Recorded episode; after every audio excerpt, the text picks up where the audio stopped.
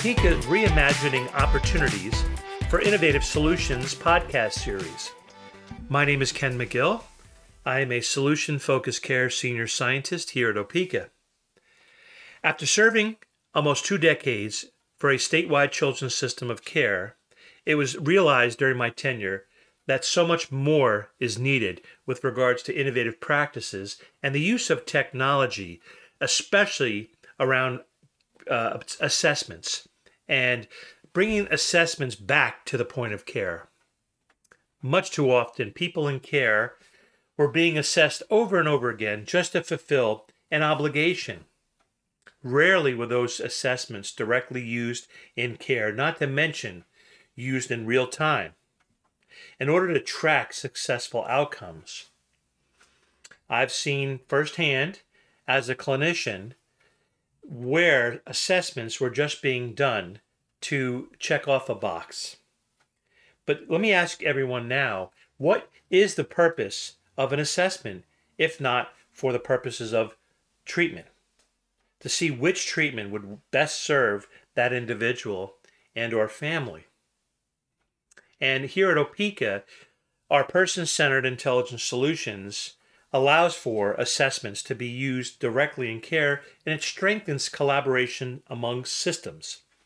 And speaking of system of care, the TCOM tools that were developed by Dr. John Lyons almost 30 plus years ago, which are used in every system throughout the United States and beyond, in terms of the Transformational Collaborative Outcomes Management, or TCOM, tools, to put together innovative ways to develop individual care plans, Dr. Lyons saw firsthand. And for my 2 decades of knowing John Lyons, seen firsthand how these tools should be part of the work that gets done. And I especially am fortunate to have learned over the time knowing John that if we define the work as transformational, not necessarily the services or the amount of time being spent, but transforming, assisting those in transforming their lives. Collaboration in a collaborative way, especially collaborating amongst those individuals we serve. Highlighting outcomes from the beginning, middle, and end of care, and managing the data. And managing the data in real time is exactly what you'll hear Dr. John Lyons, who's the director for the Center of Innovations for Population Health at the University of Kentucky. You'll hear John talk about how OPEKA has been the leader in this process of bringing transformational collaborations and outcomes management, so that we're going to shift. We're going to shift from systems of care to systems that care. So for the time that we spent together, you'll hear Dr. Lyons highlight how OPEKA is leading the charge.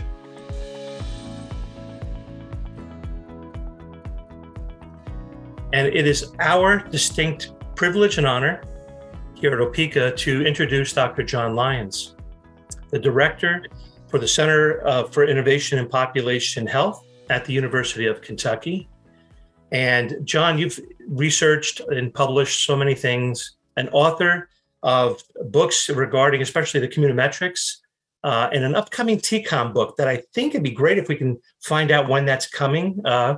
And you're the creator of the Communimetrics tools that are used across the globe. You are a facilitator of TCOM conversations, and you're a visionary where you take TCOM and you've created a worldwide collaboration that continues every single day to grow. So thank you very much, Dr. Lyons, for joining us. Great to be here. Always a pleasure to work with you, Ken. Thank you. And I'm seeing a bunch of friends and colleagues jumping on. So hello, everybody. There we go. And it will be a lot of people we know in the that are attending here. Here's the quick, I've known John for 17 years after serving a statewide children's system of care, and 15 of those years attending and presenting at the TCOM or CANS conferences across the country. It has been a true honor to be a recipient of the Parade Foundation's Outcomes Champion Award, and also serving as this year's TCOM conference chairperson. So honestly, this is an opportunity that moving over to OPEKA to be able to do TCOM 365, not just the 3 days during the conference, but all year round. So this is exciting, John. And our mission here at OPEKA is to put the person at the center of care, convert data into meaningful information, provide feedback on progress, model for what works for whom, and cultivate collaboration. And part of the collaboration includes these webinars and the town hall with Dr. John Lyons, so that we can share and be part of a larger collaboration to best serve those individuals and families. And here at OPEKA, we have a person-centered intelligence solutions approach around flexible assessment collection, but in particular the CANS, but other assessments as well that are fully secure, but it's there to allow for collaboration in care planning, securely sharing enough information across different systems and agencies, and making sure that this is done in real time, outcomes monitoring for that person or persons and populations being served. So John, I got to tell you, I was digging up a couple of things, including an old newsletter. Your journey has been one of amazement, and it'd be great if we all can learn about where this all started, where it's all been, and what the future of TCOM is all about. So, I mean, where it all started actually was on my postdoc at the University of Chicago, where I was one of the first NIMH-funded postdoctoral fellows in mental health services research. And I quickly learned that there was very little mental health and mental health services research. It was mostly, you know, there might be a diagnosis that nobody believed meant anything other than somebody want to get paid. You might have age, gender, race. And other than that, you had very little information about people, but a lot of information about what we did with people. And actually, for the past 50 years, people have been using service delivery as a proxy for health. And so I set up about 40 years ago to change that, to say, oh, wait a minute, how do you put people into that work? And what I discovered along that journey is you can only do that if it's meaningful to the people who have to do it. And so the evolution of TCOM was really about going from getting large data sets that are policy relevant, that include full representation of people, into, wait a minute, how do you actually represent people in the process of care so that the care becomes about them and not about the care? And so that's where person-centered kind of thinking comes into, and the concept of that is about making people full partners, which is why there's a consensus-based assessment process. But it really got going in full when I worked with the state of Illinois around their residential reform, and we really learned a lot about how to redesign systems from a person-centered perspective, and it's evolved since then. So the concept of TCOM was first named in the book Redressing the Emperor, and at the time it stood for Total Clinical Outcomes Management. And the reason for that at that time was because the debate in the field was between quality management and outcomes management. And so I wanted to distinguish that this was about outcomes management, not about quality management. And the basic difference is one is about managing process and the other is about managing impact. But what we've learned in the last 15 years is you can't manage process and affect impact unless you have a very tight relationship. And so it only really works like in evidence-based practices, where you can actually manage fidelity to evidence-based practice and expect it to have impact. But in standard care, it doesn't matter if you schedule an appointment within a week of a hospital discharge. You know, that doesn't matter. And it matters whether you fit it to what people need, right? And so you can't really manage process and affect impact in general. And so that debate is over. So in 2014, we changed the name to reflect how our approach is different from other approaches. And the way it's different is it's focused on personal change, so it's transformational, and it's focused on collaboration, so that's the person-centeredness of it. And so that's why we renamed it Transformational Collaborative Outcomes Management, which I know is a mouthful. And there's a lot of other things that are called TCOM, so oh well. So there is the Texas College of Osteopathic Medicine, for instance. Well, that, again, just shows that you were steadfast in your vision around making it always about person-centered. And the work that you're doing at the Center for Innovation in Population Health, some of the webinars and sessions that I tuned into truly there is no box that you're working from. It's truly out of the box, and having a vision around the whole person is really incredible. Can I go back to, there's an exciting, did I kind of get the cat out of the bag where there's an upcoming book on TCOM that? Well, yeah. So Springer has agreed to publish a TCOM book, and I love Springer because although they don't pay royalties, or they will like a little bit, what they do is they sell predominantly to libraries. And once they've sold to libraries, they just release it as a PDF. So you might have gotten the PDF on Communimetrics, and that's because it's published by Springer. So I love them. They actually have that same philosophy. Is let's not stiff people on the price of books. Let's make them accessible. And so they sell to libraries. That's where they make their money, but then they just give it away. So I'm quite honored that they're going to publish the TCOM opus, the TCOM text, whatever you call it, the first book that's about transformational collaborative outcomes management. So it's due to the publisher in April. Fantastic. I did it April 1st, which might be ironic to folks, but what you should know, April 1st is actually my father's birthday. So we were taught in my family that April 1st was a sacred holiday and not April Fool's Day. And that's how we'll look at it. And we also have the upcoming conference. The last two conferences were actually held virtually. So the impact or use of technology in support of our work. Through example, we had to do that this past year as well. For 2020, Barbara Dunn did an amazing job in moving it forward. And the team that moved for 2021, where it was supposed to be held in Lexington, Kentucky. And this 2022 is going to be held where it was supposed to be originally held in New Orleans, Louisiana, at September 21st to the 23rd. So we really encourage those folks who are on this call to think about attending, but even more so presenting, sharing the work that you're doing. And so if you really wanted to look back and say, well, why do I need to share? When John says he published a book, and without royalties, and it's all about getting that information, the larger collaborative does just that. So thank you.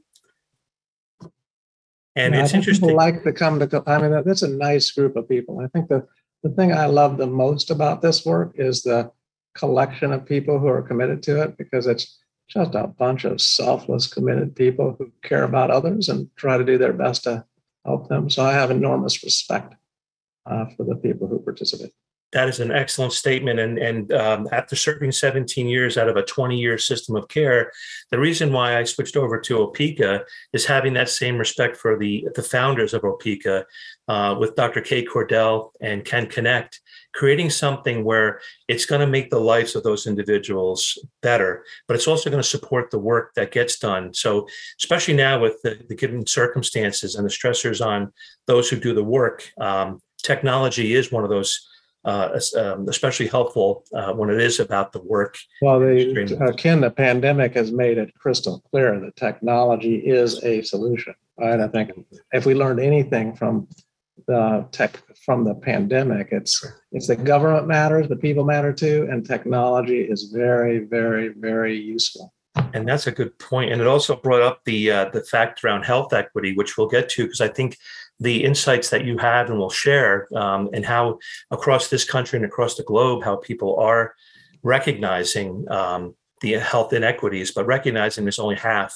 The second half is what are you doing to help to improve and create real health equity for everyone. So thank you.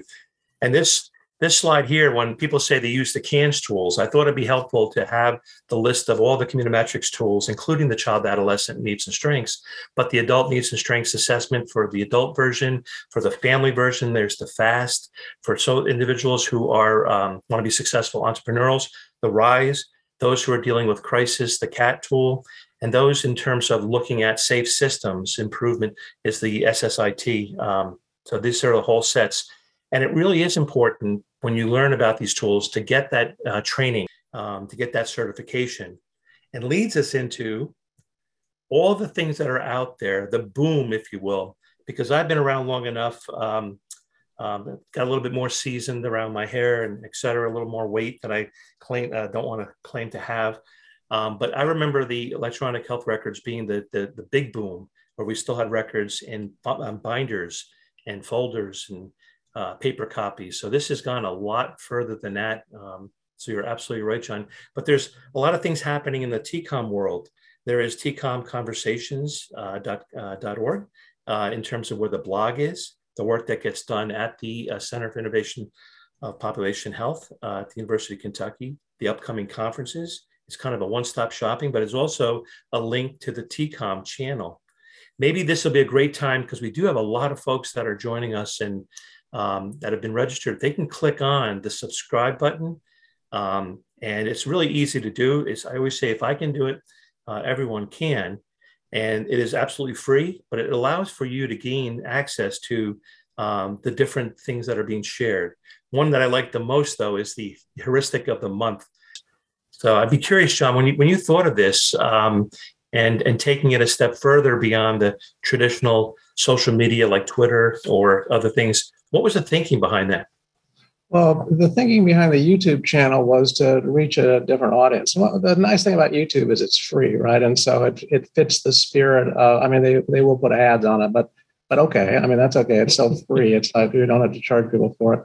And we wanted to find ways to reach a larger audience. So we did an audience survey, and we found most of the people we were interacting with, their favorite way of communicating was email. So we knew we were dealing with older people. And so we thought, oh, well, we have to figure out a way to reach a broader audience. So we decided to create the YouTube channel. It's actually turned out really well because it does give a place where people can go. And if they want to take a deep dive into this, it's all right there.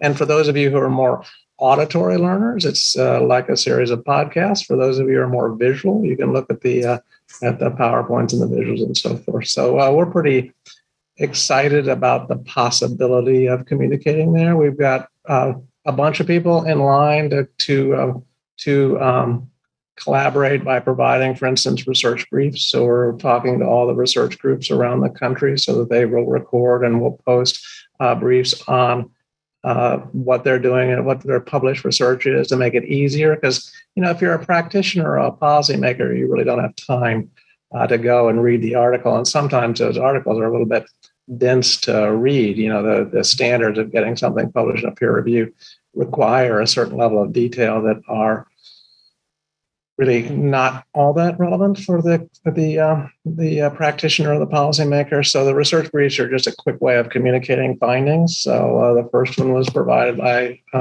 Warren Hemp in Scott Lyons' lab at Loyola. I think she did a great job of talking about it. It's a really important finding that it's stuff we sort of knew, that if kids are connected to their community, if you remove them from the community, that's not a good thing. You get bad outcomes. If kids are hanging out with other kids that are not positive in their life, then maybe it actually is better for them to be away from those kids, right? So it's things we know, but it documents it with the research using the CANS and so forth. So I think it's important to know these things. Actually, we began to shift our decision models to include the presence of strengths in the community as counterindication of removing kids from the community, right? So it's the first strategy to use non-pathology-based information to drive level of care decision-making. So I think it's interesting to see all the information and wisdom that's coming out of the collective. So it's two heads are better than one, and 10,000 heads are better than two. See, that was the first thing I recognized when I went up to the first conference in Boston and saw my first duck boat, but also witnessed firsthand when they were saying, just give me a call, here's my email. And when I actually called or emailed, I got a response. And then I knew I was in the right spot. And so those who are attending or on the fence about attending or participating in the TCOM larger collaborative and the upcoming conferences, or if you always wanted to say that you wanted to be on YouTube, getting it done seems to be very easy. So the fact that we're embracing... Our next heuristic, by the way, Ken, is so basically what the heuristics are saying. So heuristics come from the research on cognitive bias, Kahneman and Tversky work, and they're really focused on things that ways we think that lead to bias. Mm-hmm. So we've just taken it, twisted it, and put a strength-based approach on it, saying the way we think also influences making good decisions. And so why not create heuristics that support good decision-making? So the next one is, I'm really excited about it because it's all relationships are transformational. So the idea that any relationship you have with anybody has an impact on that other, and it has an impact on you. Oh, wow. And so why not try to make them therapeutic, right? Why not try to make, because it's transformational one way or the other. You're going to change you. It's going to change the person you're in a relationship with. Why not try and make it therapeutic? Why not use our relationships to help people become better versions of themselves? Fantastic. And that's where, again, you use the data and bringing it forward and creating the move forward has always been about what this larger group has been doing. And that's what I love about OPEKA. Your platform is really sophisticated in that regard. Yeah, this has been a group that I am so honored to be in, and they do walk the walk and really talk the talk. That's why appreciating the heuristic of the month, and each one seems to get better and better. You can't change what you can't measure. And I know, being a clinician myself, when data became that four-letter word, but I actually, throughout the process of talking to folks, especially clinicians, it's actually 14 letters. It is the work plus technology. If you add those up, that's 14 letters. That's what data really means. So what you mentioned about the use of decision-making, going back to the how do organizations and agencies measure change from elements of the CANS, both strengths and needs? And do algorithms still get used? Well, we've gotten away from the word algorithms. Algorithms is the new four-letter word. I use the word algorithms first, but Facebook and Google and other folks have destroyed it by making it into something somewhat evil. So we don't use the word algorithms, because actually what they mean when they're talking about algorithms is something different than what we mean when we talk about decision support models, because we don't think any model makes a decision for anybody. We think that it just gives you information and gives you a recommendation, but you still need to leave the decisions in the hands of people. You need to leave decisions in the hands of the people who those decisions affect. And you want to help people make those decisions, but you don't want to make the decisions for them. So we're completely against predictive analytics kind of models, but we're very much for using data to support decision-making, because that's really how you help people improve. It's what quality care is increasing the reliability of decisions. And information is fundamental. And it's fascinating for me as an old guy. We were just talking about pictures when we first signed on. And I've been at this a few decades at this point, right? And so when I first started out, there weren't any computers, right? I mean, the computers were mainframes. Right? I remember I had a job where we bought a mini computer, and it had a disk drive the size of a cake, right? As a wedding cake, right? And you could only fit 6 months data on at a time. And by the time you got a report out, I ran the reports. It would take me over the weekend to run them.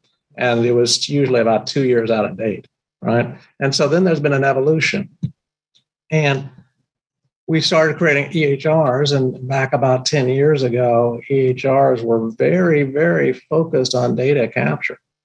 But they didn't really focus on data use. And so we actually so we ran into this problem where we'd create this model of managing care from this person-centered, but people couldn't get the information back out. And so what we ended up doing is we created these ethical guidelines for use of the CANS. And it was just like, you have to be trained and you have to actually generate reports. If you're a software vendor, you have to generate reports, which is a pathetic thing to have to require, but it was required because at the time, all the systems were really very focused on data capture and they didn't even think much about data use. And so that's change. And I think OPEKA is a leader on that, is that I don't think there's a platform that does a better job of supporting data use in all sorts of different ways, which I think is really important. Like you can, for about 20 years of my career, I didn't use the word data. I just called it information because people would get turned off by it. Yeah. That sort of changed. My experiences in the last 5 years or so, you can use data again and it's okay. That people, because you get on your phone and you fill out a Yelp, you're trying to figure out what restaurant to go to, and you Google it and say, what's near me, and let me look at the reviews. And so people are using data constantly. We're not doing a good job yet of using it in our work, which is on us. My own personal feeling is that we spend a lot of time requiring people to participate in formal assessments that result in data.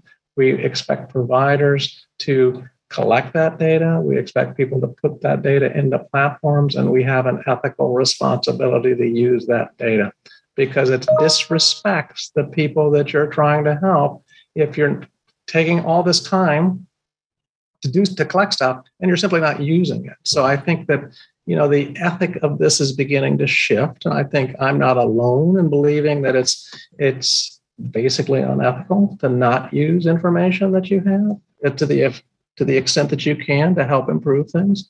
And I think that's the frontier. And I think you need to have platforms, data platforms that are quick to update, that you can do stuff in real time in, because that's the best way to use information. The closer it is to the event, the better it is. And so in terms of your specific question about how do you measure change, I always tell people with every single question in TCOM, the answer is always it depends, right? And so there's all sorts of different ways you can do it because it's really flexible. But one of the things I like is by thinking about the actual needs and keeping it at a needs level, and then looking at actual needs initially, actual needs ever, because one of the things that we've learned is that, the CANS, the ANSA, the TCOM tools are measures of people's story. And you don't always get the full story when you first meet somebody. I don't know about anybody else on this call, but I don't tell somebody I first met everything about me. I'm not going to tell you certain things, you being globally the audience, certain things about me. I might tell you if I knew you better, or as I get to know you, I might share more. That's true of every single relationship in the world, right? And so that's true of any therapeutic relationship as well. And so stories unfold. In our traditional measurement scheme, and I actually even published on this issue back in the day when I was a psychometrician, we called it the therapeutic hook, that you had to get, and the saying was you had to get worse before you got better. Because what you saw invariably with a traditional measurement is you start out okay, and then you get worse, and then you get better. I call BS on that. I don't think that's actually what's happening. I don't think people are getting worse before they get better. I think it just takes some time before people are able to identify and articulate their needs and strengths. And so you have to build that into your analysis of change. And so I think that initial, actionable, ever actionable, and then actionable at the last, the latest, or the final is really the best way to look at outcomes with this kind of approach. Because I think, and when you look at it that way, and I know you have reports in OPEKA that allow you to look at it that way, you actually see really robust impact of our system based on ever to last. And what that means to me is we've been dramatically underestimating the impact of our work by forcing us into models where you look initial and later. I see Janet Heckey is making a comment about payment. You're exactly right, Janet. You should be concerned about that, because if you're basing value on initial versus last, you're going to misestimate the value of an intervention, because there is that value of making sure you discover the full story. Now, you could make an argument. I think it's a legitimate argument partially that we need to do a better job engaging people quickly so that they reveal themselves sooner. But I think that's impossible. It's sort of like expecting people to implement the CAN successfully on the first attempt. It's not going to happen. It can be an aspiration, but it's not going to happen. So I think building this way of thinking about value is an unfolding model where there's a kind of a discovery process that is more extended than the start. And then building that into how we look at change is the key to how you really embrace that. That really makes it, again, all about relationships, and relationships are positive. So if we're building relationship with those that we serve, we're doing more than just that. We're actually gathering information, building trust, and modeling for folks who might not have been. So that's I think that's probably one of my biggest lessons in my career, is that you can't really measure accurately if you don't have a trusting relationship. Right? You just can't. So anybody who's ever done self-report of adolescents knows that in spades. So some of them will just draw pretty art forms on the bubble sheets and all sorts of stuff, because absolutely, what are you going to do with this, right? So Anyway, so that's why we really focus on this consensus-based approach, because the idea is you're using the process to build trust. You want to make the work and the documentation work all the same stuff, and so you're trying to build processes to take care of it. Yeah, and that's why I think my last 5 years and being the lead statewide trainer for a system of care where it was all about, it's not the paperwork, it is actually the work that gets done. So this particular slide are showing person-centered intelligence solutions, and knowing that we really, again, all the CANS tools are in here, but any assessment that gets done, we like you said, John, we bring that information in, we want to use it for, for the purposes of treatment, but also show progress and not just the needs, but also the strengths that are being built. So you see here an interesting child, Malcolm Little, later becomes Malcolm X. And you can see right there the different ping points around the CANS that are being done, the initial CANS, the second time, third time, and then up to the current in progress. And when we're filling this information out, it's really with that information being done, building relationships. You could see firsthand that the color that you see is going to trigger your knowledge around, well, oh my gosh, there's adjustment to trauma. And if you see the ratings on top, they went from a 3, very severe reaction to the trauma, down to a 1, which is history. This is where we can show progress, type in and share with those individuals that we're serving. And when you think back and read the autobiography of Malcolm X, you can see that there's been a lot of different substance use where we make sure that information is protected. But he was in kinship guardian care with his sister, Ella. And we can see right here that we're working on a plan to reunify when his mom gets better, to reunify this process. It gives this tool that you've created, this conversation or communimetrics versus a psychometric tool, which is done once and once only for diagnosing and purposes of giving a label. This CANS and all the different versions of the TCOM tools are all about showing that this is the work that we do, and we can prevent someone from having to tell their story over and over again. And I think that's the big thing that I saw happen when I was even the clinical director for a care management organization. And what this particular amazing product does, and what the thinking behind this with Dr. Kate Cordell and Ken Connect, was that we don't want someone to have to tell their story over and over again. We want this information to follow, and that's the walk when it comes to person-centered care. And when you have this and you submit this, and this is being submitted, as you can see here, in real time, that information gives the team or the care circle the information that's necessary to do the work. And having been part of the system of care, I don't know if this is when you look at the longitudinal process, right, and moving forward, how often we don't really keep track of the information. We just focus in on that need, which is almost static in time, but it does evolve. You know, we learn how to deal with different things. And you directed me to Michael Unger, the Canadian researcher, social worker, around resiliency and getting a better sense of that. Yep. So we're just having a little chat in the chat box, and they were just echoing your notion that you don't want to force people to repeat their stories, which is absolutely right. And so the way you want to design a system is that the story builds. I mean, think about it if you're a kid and you have a problem, right? So you think about this school shooting, right? It's, you began to see how many different times people tell their stories, right? Mm-hmm. So teacher might recognize a problem, refers to the counselor or the principal, and the counselor or principal talks to the kid. Yeah, you got a problem. Okay, we need to bring in the parents. You know, you got to talk to the parents. And yeah, we got a problem, and now we're going to refer you to therapy. You go to the therapy. Well, now here's our intake worker. Let's talk about your problems again. Oh, yeah, you've got problems. Now let's send you to your therapist. So by the time you enter care, you've been forced to talk about your problems with 5 or 6 different people, right? And then if you have a complex needs and you have multiple providers, you're repeating your story over and over again. So the idea is one person, one assessment, one story, right? And that's really hard to do, but it's really, really important. If we're going to want to have an effective system, because it's the person's story, and that should be the same story everywhere they are. That's an important piece. And that brings to light the work. It's all about that shared vision of what we want to accomplish. So Thomas asked, and Knowlton asked a very important question in the chat box. And let me take this on directly, because I think people, and I'll be blunt, Thomas, I hope you don't take this the wrong way, but people use confidentiality to hide from accountability.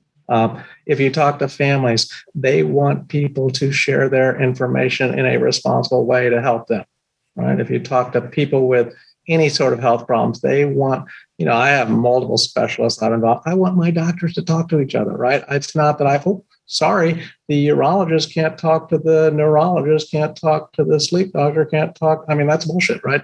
So, but we use that because we don't do a very good job of communicating. So HIPAA, all that HIPAA says is it's not your information. It's the person's information, and the person has to give you permission to share it. But if you talk to people and they understand the purpose of sharing information, you don't have a problem. And so HIPAA gets created as a problem, but it's not actually a problem. It's actually an important safeguard to make sure we're doing person-centered stuff, that we actually involve people that we work with. I mean, I can't tell you the number of times I've been in meetings with states and they talk about our data, their data. It's nobody's data. It's the person's data. I mean, it's my healthcare information is my information. Mm-hmm. I choose to share it with who I choose to share it with, but it doesn't make it not my information. It doesn't make it Anthem's, my insurance company's information. They have a storage where they have a bunch of information that they're allowed to share, but it's not their information. It's my information. And I think if you begin to understand information from that perspective, then I think you don't have very many barriers to doing good work. That's right. And you can create barriers. You can make it more difficult for yourself, but they're not real. They're artificial. And that's a great way to put it, too, that they don't want to change. So they hide behind that versus what it was really meant and created for. And I think the same thing with electronic health records. Housing that information just to have it was not the purpose of electronic health record. It was to cut down on the paperwork so that this information hopefully will follow someone and easily accessible rather than trying to find the actual folder it's in. But that also becomes a problem with siloed information. And absolutely. Yeah. So Jerome just said, I have a long way to go for that. And he's absolutely right. So long way to go. But from a legal perspective, you don't really have legal barriers. You just have to get consent. You just have to make sure people are fully informed with what you're doing with their data. That's all you got to do. It's actually not very hard. We just make it hard because we tend to, as human beings, like to complicate things. And if we make it simple, silly, that acronym, keep it simple, silly, is a great way to look at it. And this also, I think, this next question around value-based care, I think also complicates things where it doesn't necessarily need to be complicated. So I'd love to hear what you think about value of applying both communimetric tools and TCOM as a framework, which the world is really moving towards value-based care. How do you see the value of applying both communimetric tools? Actually, I'm having conversations right now with the CMMI, the Innovations Institute, and CMS around this issue because they are growing frustrated with their existing pilots around value-based contracting. I think it might be fair to say, I don't want to speak for them, but I think they've been at this now for about a decade, and they don't have anything to point to that say, wow, this is great. And my point to them is that's because the way they've been defining value is just sort of a system redux. They're just taking the same administrative data sets that I reacted to as not having people in them and trying to create an estimation of value from that service receipt kind of data sets, those administrative data sets, which will never work. All it's really doing is rearranging the deck chairs on the Titanic. It's not really having an impact. And so I think there is real interest in beginning to think through what are the implications of including person-centered progress into equation around value, because you're never going to get to true value if you're not looking at the transformational aspects of the work. You're just going to get into who's paying for what kind of arguments, which is where we've been for the last 50 years, 75 years. And so I think there is an awareness that they need to think about things differently. I mean, steering the federal government is like a really big ship. You know, so changing directions is not exactly an easy task. But I do think, as I was telling them yesterday, they have the data, right? They may not have it in their possession, but it exists, where they could begin to think about things from a person-centered perspective. You know, one of the barriers, of course, is the traditional research view that only objective information is scientific, which I also call bullshit to that. That's simply not true. In fact, oftentimes the most important information involves judgments, and that's true in every aspect of our lives. And it's certainly true in any helping enterprise, is that the true change is, in fact, the description of a subjective process. So that notion of how do you reliably measure subjective processes? And actually, there's some evidence. There's Steve Hedges did some great research at the University of Chicago demonstrating that actually those measures are more reliable than instrumentation in physics, right? And when you look at it kind of on a global level, I mean, it's fascinating, but it gets slammed because it's not observable. It has to be collected by a different manner, but it can be very reliable, as we show with the CANS. I mean, the CANS is and the ANSA and the FAST are the only measures that are more reliable in practice than they are in training. And that's because if you create them to matter, then information matters. And if information matters, people take it seriously. And if information matters and they take it seriously, then you get reliable and valid measurement. It's not about creating some measure in a laboratory that's reliable and valid and sticking it into the field and thinking that's going to work. That's not how it works. You have to create meaningful interactions with people that they value the information that you're collecting.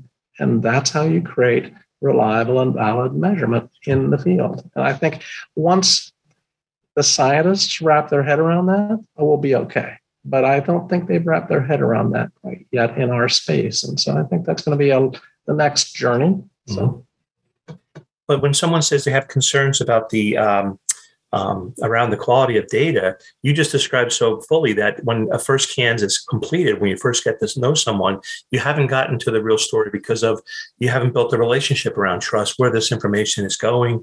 They might have told their story over and over again, so they're being protective, because that's what we should be doing. We should be protecting ourselves if there's someone out there not protecting us. So, and Kate asked a question in the chat, which I want to address, but I think it's really important. So, Opeka, the way this stuff works is the way you engage stakeholders is through a consensus-based process. And so by creating a consensus-based assessment process, you bring in all the stakeholders and they can agree on something. They can all agree, yes, this is in fact a change. And that's how you actually establish change in this otherwise subjective environment, right? Because if you think about it, you know, if everybody's got skin in the game, then they might have incentives to present themselves in different ways or to present somebody else in the different ways. And so by having a consensus and transparent process, you actually ensure honesty. It's like anything else, you know, transparency and consensus promise honesty. And so the way you partner and the way pieces allow you to partner is by allowing those consensus-based assessments that bring in your stakeholders and then sharing information so that you see them. In real time and being authentic, timely, and related to the quality of monitoring and measuring for the purposes of helping others and helping those that we're serving. That is perfect. Now, if I can get it, I can't understand any other major stakeholder not getting it. So they probably don't want to get it. So that was interesting. Well, I think we have a problem in our field that the business model and the clinical models are in competition with each other, right? They don't fit, right? The business model is paying people to spend time with people, and the actual work is helping people to change their lives. Mm-hmm. And so we do have a journey ahead. And this is the attempt of value-based contracting, is to shift how you think about the business model, mm-hmm. so that you make the business model actually about personal change. And so then you have incentives and everything lines up. Like I'm invariably saying, you know, the biggest obstacles to progress in public behavioral health are people who run public behavioral health agencies. And I understand their problem, because they need to they need to pay their staff, they need to pay their therapists. And the only way you do that is by maximizing your billable hours. But that's at odds with actually collecting good information about people, about committing to managing impact, because sometimes that means saying goodbye, even if this person would be willing to come back again and fill a slot, right? It's taking on more challenging cases. So I think that's kind of the shift that needs to happen. And I think we're like at the cusp. I think we're kind of fixing to get ready for a fairly significant change in the system. The other thing that's really fascinating, because you mentioned strengths in your question, Ken, we're finding repeatedly that the sustainable change in child welfare, in justice, in behavioral health, the sustainable change is strengths, building strengths. Yeah. And this is weird because it's completely at odds with our model of you find people who have symptoms and you treat their problems and you treat those problems and they go away. That's not actually what appears to be happening. What appears to be happening is people learn to live with their challenges. And the way they learn to live with their challenges is they build resiliency, they build strengths, they build meaning in their lives. And that allows, it's not about why people commit crimes, it's why people choose not to commit crimes. And the reason why you don't commit crimes is because you have a stake in your life. And if you can help people develop a stake in their life that doesn't involve crime, then they're not going to commit crimes, right? Same thing with substance use. It's not about what are the triggers of substance abuse. It's about what are the things in your life that will lead you to not be triggered to use substances. And it's a different way of thinking about it. But we're seeing increasingly that strength building is probably the most powerful. And that's going to take a bit of time to figure out how to build that into models. So, but that's the value of data, right? Because once you have data, once you can see these kind of things, you can begin to realize that we need to rethink how we're running the system, because we really have been doing it blind for 50 years. We've been doing it based on service receipt data. And service receipt data is the least equitable data in the world. And so we have all these problems with lack of equity, but a lot of that is because we've created systems based on service receipt. And we know damn well that your location and the color of your skin and your culture influences service receipt. And so when you start baking in service receipt into all of your risk adjustments and all of your policy kind of models, you end up baking in racism. You end up baking in bias because those statistics, those metrics are biased. And so anyway, so that's one of the values of a person-centered approach. And that's that shift when you talk about total clinical outcomes management to the transformational collaborative outcomes management. I think people really need to know that when we think about transformation, it's a very powerful word. And I remember you sharing with us when you came to visit and to offer support, guidance in a statewide system, is that you showed us Mike. I think that was the young person in the vignette that you showed, and you had a chart where you said that, you know, the reason why you don't want 2 or 3 needs only, it wouldn't give a complete story or a story map that the CANS is looking at helping to transform the lives of those individuals and those families. And this particular portion of pieces for me was that aha moment that you want all the ratings to be as accurate as we can, because the underlying needs are background. They're going to be things that we can't change, but they certainly are things we need to know about. Needs to focus. Certainly safety is the utmost first stance. And then when we think about strengths to build or strengths to utilize in care planning, what you just said was so, it resonated in my head. And we can't work on everything at once. So needs in the background that we'll get to when the plan moves forward. That's how this has been created, our person-centered intelligence solutions. When you really take a deeper dive in this process of taking the CANS or the Communimetrics tools that you're using and put it into a map, a story map. And this will show right firsthand that time 1, time 2, that the next time you do the complete the CANS or revise the CANS is more appropriate, you can see progress. But it also, any technology should not be, well, I can't have any input. The individuals that we serve and those who are doing the work should be able to move things around to make sure that we're keeping the data as real as possible. So for me, that was that aha moment to support the CANS. And what you see on the bottom here is a narrative. It takes the 2s and 3s and it puts them in this sentence format. So you can see with Malcolm Little here, what's going on. And when the change of priority is given on needs that we're going to target, that outcome will shift. If it's getting them to school, but they haven't met their substance abuse challenges or being able to manage some of the attached emotions or feelings or behaviors to the trauma, you're never going to get someone in school. You will, but then their behavior will get them sent back out. So I think this is, for me, one of those moments where it all came together. I like how OPEKA's platform handles the treatment planning approach, because I think it's important. One of the things we ran into problems with early days with this approach is, since it's the CANS, the ANSA, they're all designed at the item level, so they're reliable and valid at the item level. And, you know, you have these action levels of, act or act immediately or intensively. And so people felt like compelled that it was a one for kind of thing. And it's for every actual need, you had to have an action.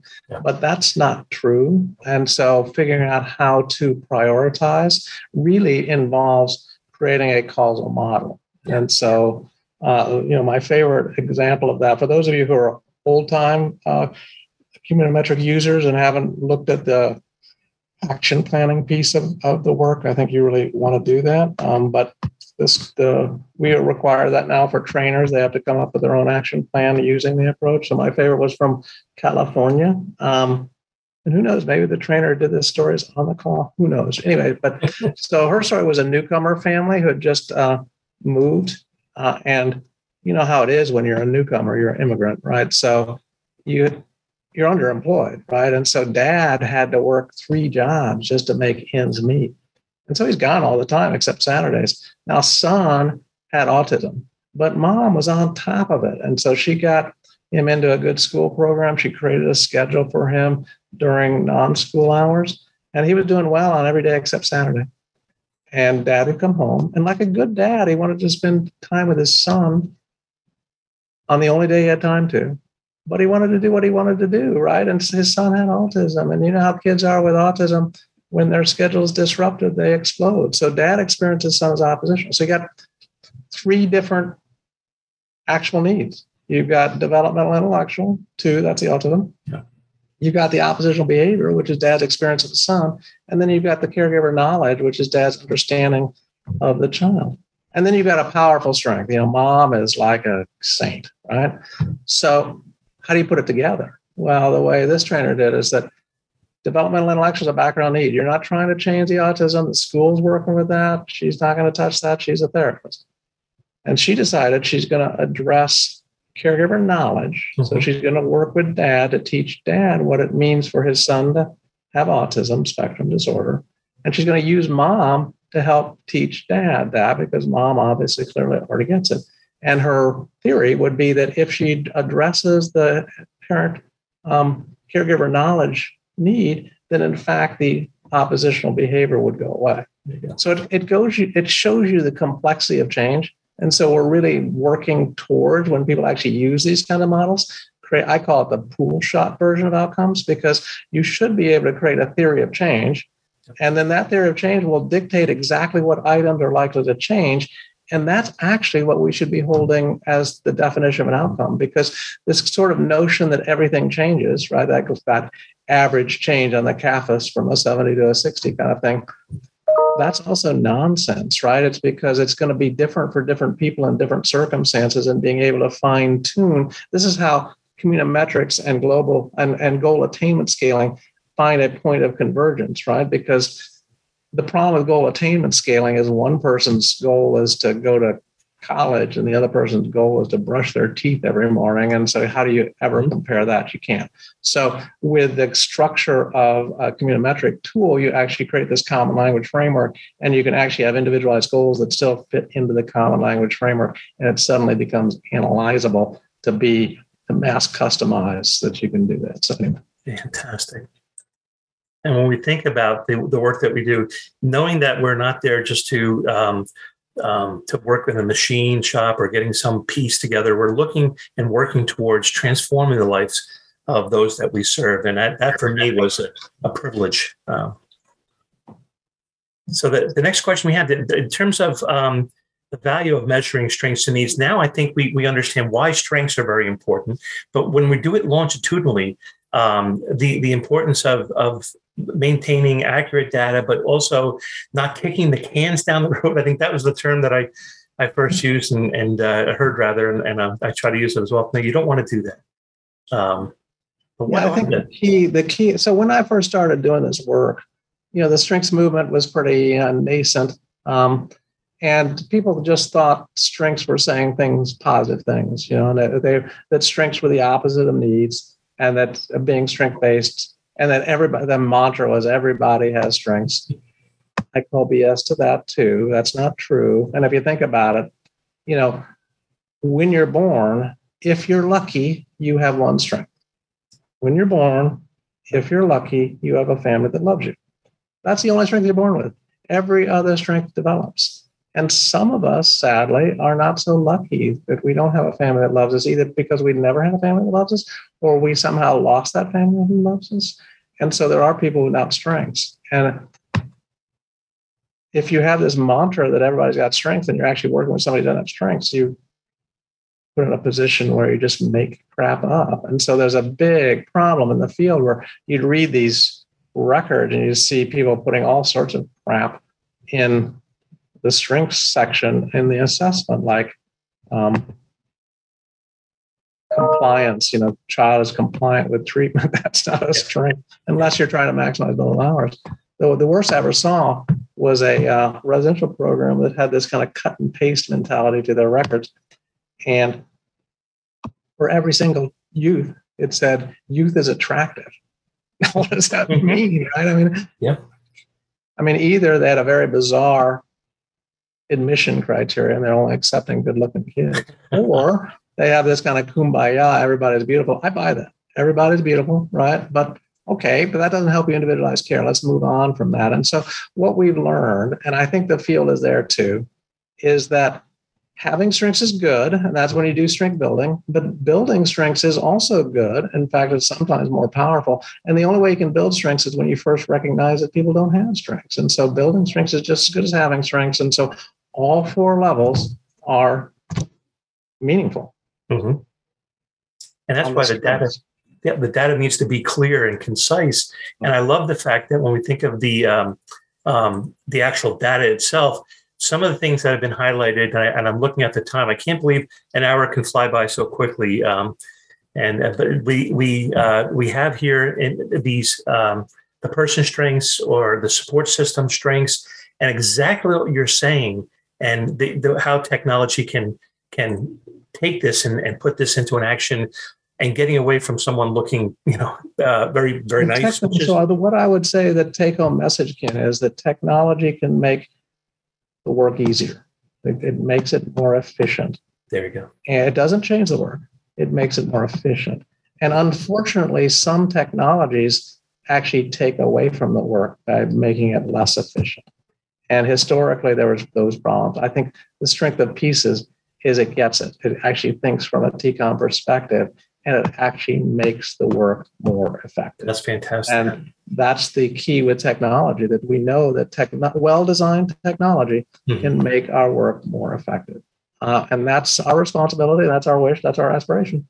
And so I think that's great. I can't tell you the number of times I've seen software systems that were designed from the perspective of the software developer or the compliance agency or the managers that wanted to see certain information. And it ended up not being particularly helpful for people, or the problem with not giving data back. And so I think you all have captured that.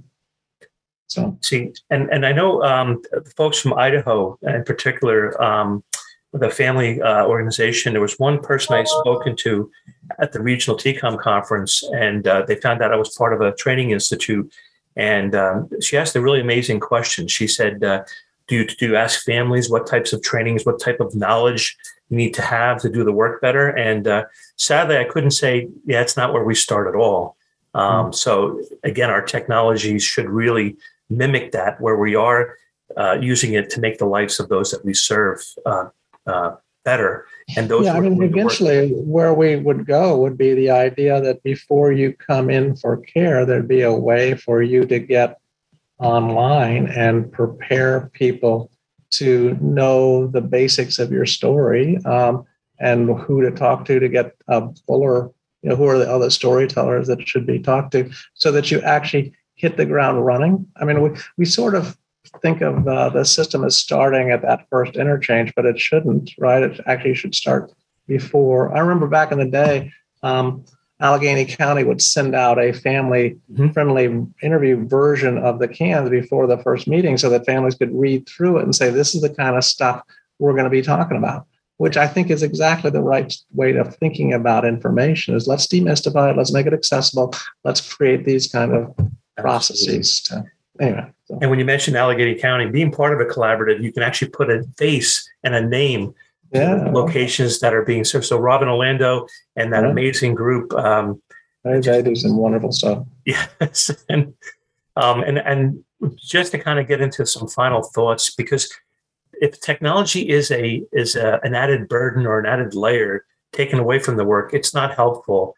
And given, like you said, the pandemic has certainly brought things to life, the use of technology, but also the inequities. So final thoughts around health equity. How does TCOM and CANS help ensure that we're all mindful, which is, again, the first step, being mindful of health inequity, but also practicing health equity? That's a great question. So we just had a meeting with some tribal representatives in California, and they have a discovery model. They have a process by which they get to know the kids and families that they're working with.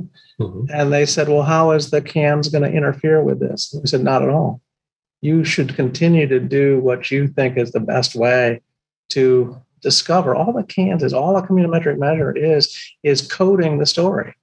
How you get the story should be done in a way that's culturally congruent. And I think what happens is we create this kind of nonsense notion that asking these 50 questions in this order is the way you get to some truth. Well, that's about as culturally insensitive as you could possibly be, right? Because the same sentence is going to mean something different to different people with different backgrounds. You know, if you're a young Black man in the United States and you get nervous around police, you're smart, right?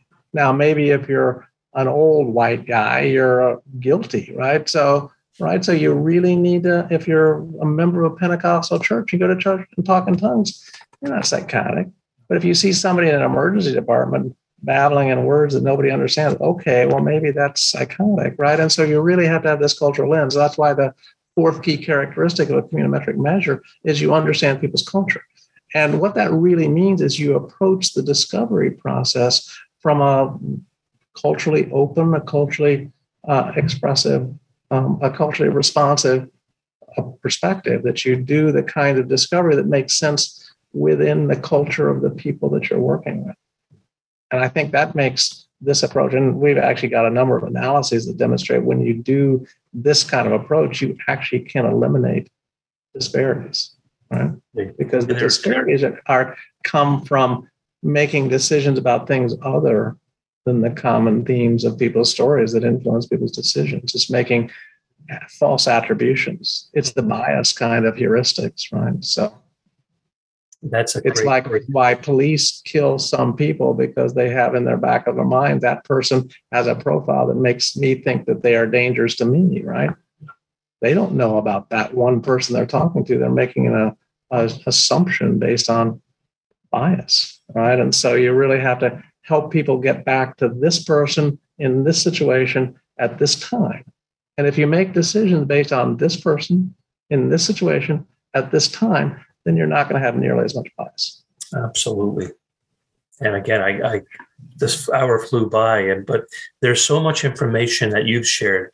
So thank you, and please thank the entire team at the University of Kentucky at the Center for Innovation in Population Health. We cannot thank you enough for taking time out and doing something like this, a town hall.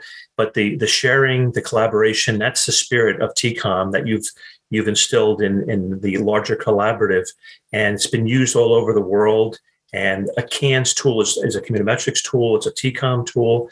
It takes in the whole person. It takes amazing time to get to know someone. But again, when we have all these systems that have bits of information, that information following that person. So that's the first heuristic, Kim. So I love it. Sometimes you have to slow down to speed up. I was just going to, and I'm getting, hopefully people signed up. So go to the YouTube channel. I hope that you all, so you would all do me all a big favor, a solid, if you'd subscribe to the YouTube channel, because we get more control over the channel with more subscriptions. So if you haven't yet, please do. I would appreciate it. I would be grateful. Well, again, John, Samantha and I and everyone at OPEKA and the entire audience today want to thank you. And thank you for all that you've done, all that you're going to do, and looking forward to partnering, collaborating with everyone in the future. So stay tuned that we have. Hey, Paul, nice to see you. All right. Take care. I'm just talking to people saying hi in the chat. So. Oh, please. Yes. And thank you all. Stay safe. And thank you, Ken. It's been a pleasure. I'm happy to do this whenever. So I love the work you guys are doing. So anything I can do to be supportive, I'm happy to do it. Well, thank you so much, John. Take care. I say I love pieces to Mises. Is that? No, I don't. I'm confused. I love it. Well, thank you. All right. See y'all. Take care.